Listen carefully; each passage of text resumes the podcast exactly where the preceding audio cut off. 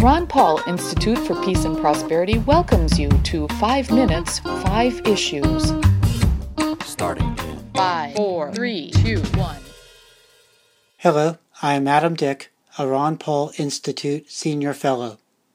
Let's start. Issue 1. People are saying Hillary Clinton, who received more votes than Donald Trump on Tuesday, would have won if the popular vote decided United States presidential elections. However, that conclusion does not follow from the election results. In this close presidential race, both candidates' campaigns had little incentive to focus on winning the most votes countrywide, because the rules of the election say victory goes to the candidate who wins in the Electoral College. To win there, state-by-state victories are what matter.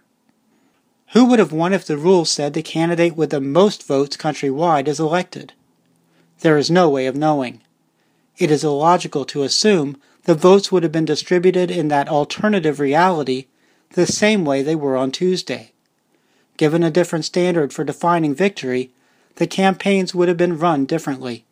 Also, under rules in which so-called battleground and safe state distinctions were no longer relevant, people would have voted differently. Issue 2. Marcus Weisgerber and Carolyn Hawke reported Tuesday at Defense One that the Obama administration has approved more than twice the value of arms exports as did the George W. Bush administration. The article identifies Saudi Arabia as the #1 recipient of the weapons, reaping prospective deals worth more than $115 billion, according to notices announcing the deals that were sent to Congress for approval. Issue 3. On Tuesday, voters approved marijuana legalization in 4 states. In just 1 state, Arizona, a legalization ballot measure appears to have failed. Also, voters in all 4 states considering medical marijuana ballot measures approved them.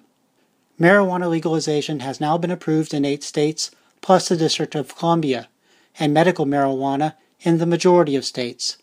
With an increasing majority of Americans supporting marijuana legalization, expect more states to liberalize their marijuana laws. Tuesday's election results are more indication that the war on marijuana is coming to an end. A patchwork quilt of state and local laws is developing for marijuana as it did for alcohol after Prohibition.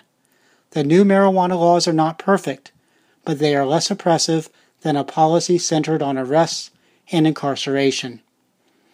President Barack Obama admitted last week in an interview with Bill Maher that passage of the state marijuana ballot measures on Tuesday would make the U.S. government's law enforcement approach to marijuana not be tenable. We'll see if Donald Trump articulates and acts on a similar conclusion. Issue 4. A ballot measure passed in Maine on Tuesday that will make Maine the first state to implement ranked choice voting for state and national elections.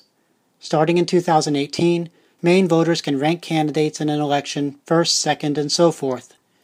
If no candidate wins a majority among first-choice votes, the candidate in last place is dropped from contention, and voters who picked him first will have their second-choice votes applied to the remaining candidates. If nobody then has a majority, drop the new last-place candidate and apply his voters' next-in-line choices. Keep the process going until somebody wins. One possible effect of the new system is more third-party candidates winning elections. The argument goes that some people who otherwise would vote for a lesser of two evils will rank a third-party candidate above Republican and Democratic alternatives, because the counting assures there are no so-called wasted votes. Issue 5. NATO Secretary General Jens Stoltenberg is pushing back against Donald Trump's suggestion that the U.S. might not engage in war to defend NATO nations that do not pay enough for their own defense. Robin Emmett of Reuters quotes Stoltenberg as saying in a Wednesday news conference that all allies have made a solemn commitment to defend each other, and this is something which is absolute and unconditional. That's a wrap.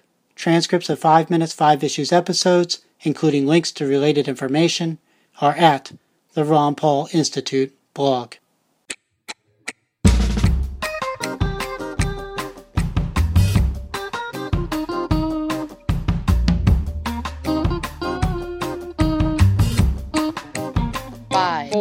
3, 2, 1.